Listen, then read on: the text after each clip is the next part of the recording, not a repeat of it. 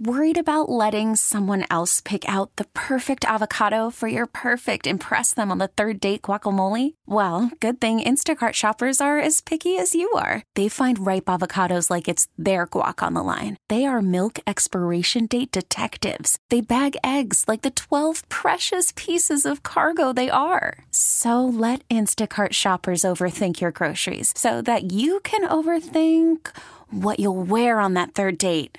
Download the Instacart app to get free delivery on your first three orders while supplies last. Minimum $10 per order, additional term supply. What's driving the conversation in California today?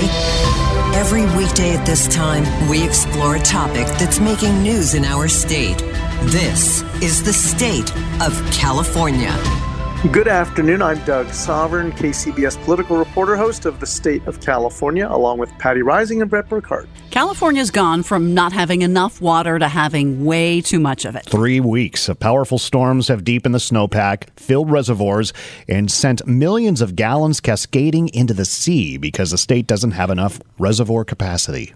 Well, now the debate is over whether, where, and how to build new water storage and how to prevent more flooding in the future.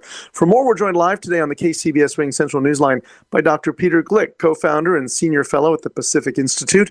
That's the global water think tank based in Oakland. Dr. Gleick is a renowned expert on water and climate issues. He's a winner of a MacArthur Genius Fellowship. Thank you so much for being with us. All right, so first of all, a lot of people are wringing their hands over all that rainwater pouring into rivers and the bay and the ocean. Is that necessarily a bad thing? well, thanks for having me on. Uh, no, not at all. Uh, you know, first of all, we can never capture all of the water that comes in some of these massive storms. But we also shouldn't think that it's all bad that it's going to the ocean. These these big flows clean out our rivers. They restore some some spawning beds for some of our endangered salmon. Uh, they improve water quality. Uh, so uh, I don't see all of that water flowing out to the ocean as a bad thing. Uh, you know, obviously it would be great if we could figure out a way to capture more of it, especially in groundwater. Um, but it's good to see at least some water this year. So let's say we do want to capture and store more of this epic rainfall when it does fall. So there's one new reservoir on the drawing board. Do you think that's enough? Well, so we have one new surface reservoir on the drawing board, Sites Reservoir, north of Sacramento, on the river, on the uh, just off the river there. Um, I think that's actually going to turn out to be a very expensive new reservoir. And yes, during these really wet years, when we get them, it can capture some more water. But you know, the reservoirs that we already have, Shasta and Oroville, the real big ones in the northern state, they're capturing every drop of water right now that they can. They're still pretty low because of the drought. Uh, the the answer to our storage problem is not new surface reservoirs, but figuring out how to capture more of this stormwater in groundwater, which is very heavily overtapped, as perhaps you know, in, in much of the Central Valley. How do you capture more groundwater? What are the ways? Yeah, so that that's an important question. The the best way is to figure out how to let the rivers flow a little more broadly, a little more widely, rather than channeling them right out to the ocean the way we've done with these levees. If you let the stormwater spread out over farmland in the Central Valley the way it used to, it would help recharge. It would recharge that groundwater much faster than we have today. But of course, you know, that requires changes in the way we plan, it requires changes in the way we build, it requires changes in the way we manage these floodplains. So if we widen levees or remove levees and, and give the rivers more room to flood, I mean, won't that mean people have to move away from those floodplains? So ultimately, that that is what we're going to have to do. It's what we call managed retreat. The problem is we've built levees along these rivers, and then we've built big developments right up against the levees that we know can never stop all the floods. Sometimes the levees fail, sometimes they're overtopped when it's really wet. What we need to do is when there's flood damages, we pay flood insurance, but then people ought to be encouraged not to rebuild in the same vulnerable places. And over time, we can move people away from the really risky areas. We can let those levees widen a little bit. That'll reduce flood damages, it'll reduce injuries and deaths, and it'll help us recharge groundwater both. But it's a slow process that we really haven't haven't adopted yet. At all? I mean, I was going to ask you if we have improved over the years the way of creating more groundwater.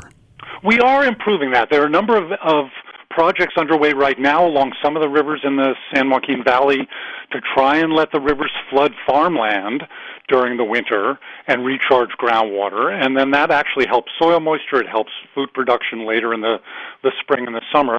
So there are some projects underway. Uh, but we really, you know, even in a wet year, we overdraft our groundwater, and we just have to bring that under control, and we have to capture more of these stormwaters.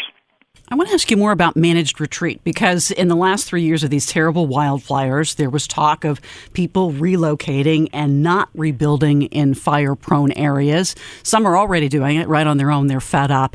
But it got me thinking about changing behavior. When you're talking about moving people out of fire prone areas and flood prone areas, how much does the government need to get involved? You know, that's, a, that's exactly right. It's exactly parallel, this issue about uh, homes that are built in, in areas vulnerable to, to fires, we have the same challenge. Let's pay people insurance when they get damaged. We have flood insurance programs, but let's encourage them not to rebuild in the same places.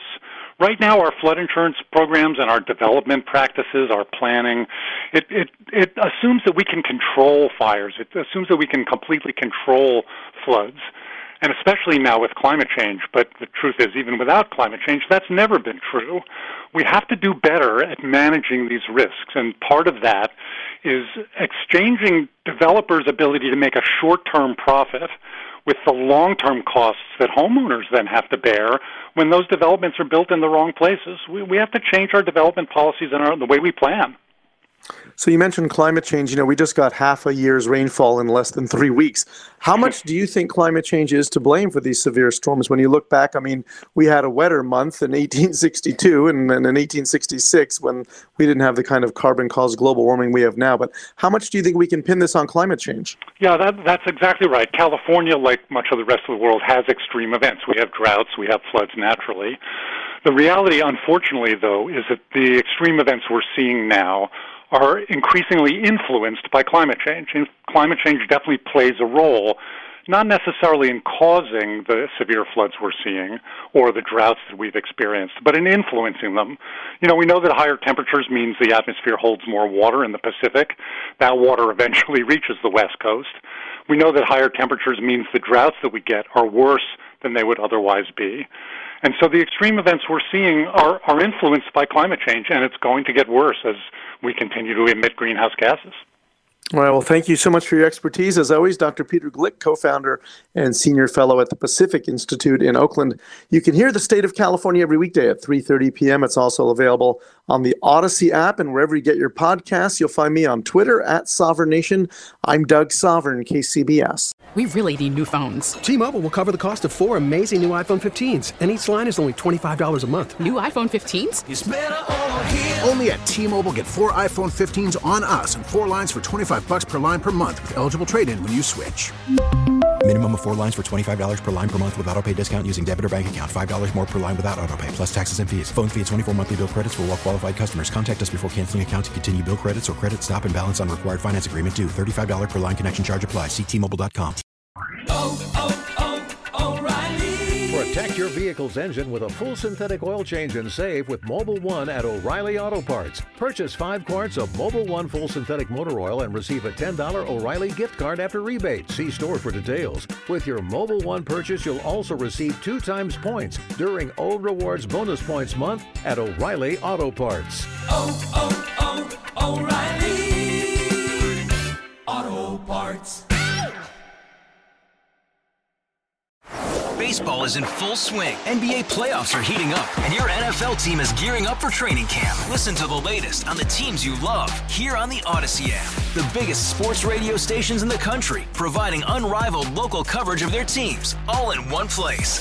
Exclusive interviews with players, coaches, and team executives, streaming live and always available on demand. Stay in the know with your favorite teams right here on the Audacy app.